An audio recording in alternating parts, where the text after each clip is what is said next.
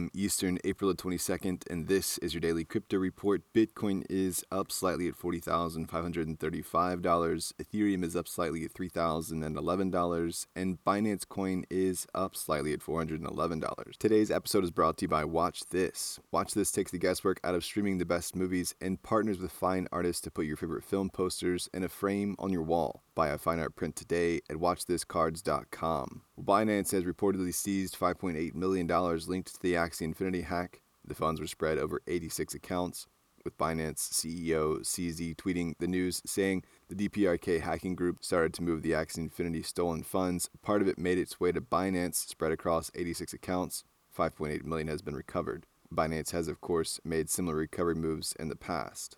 Well, OpenSea has suspended trading of the Sands Vegas Casino Club N F Ts that we reported on last week, taking issue with the security-like nature of the Gambling Apes N F Ts. A community lead for the project said that the team is working with lawyers and has reached out to Texas and Alabama in good faith to discuss the next steps. N F Ts for the Cyprus-based project are now listed on LooksRare and continue to be traded. Ukraine's central bank has banned crypto purchases in local currency, invoking martial law, which has been in effect since the invasion by Russia.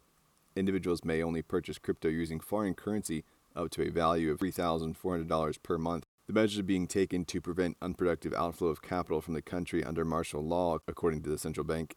This move follows Ukraine formally legalizing crypto in the country last month, and after the government itself has received at least one hundred million dollars in donations from the global crypto scene since the invasion began.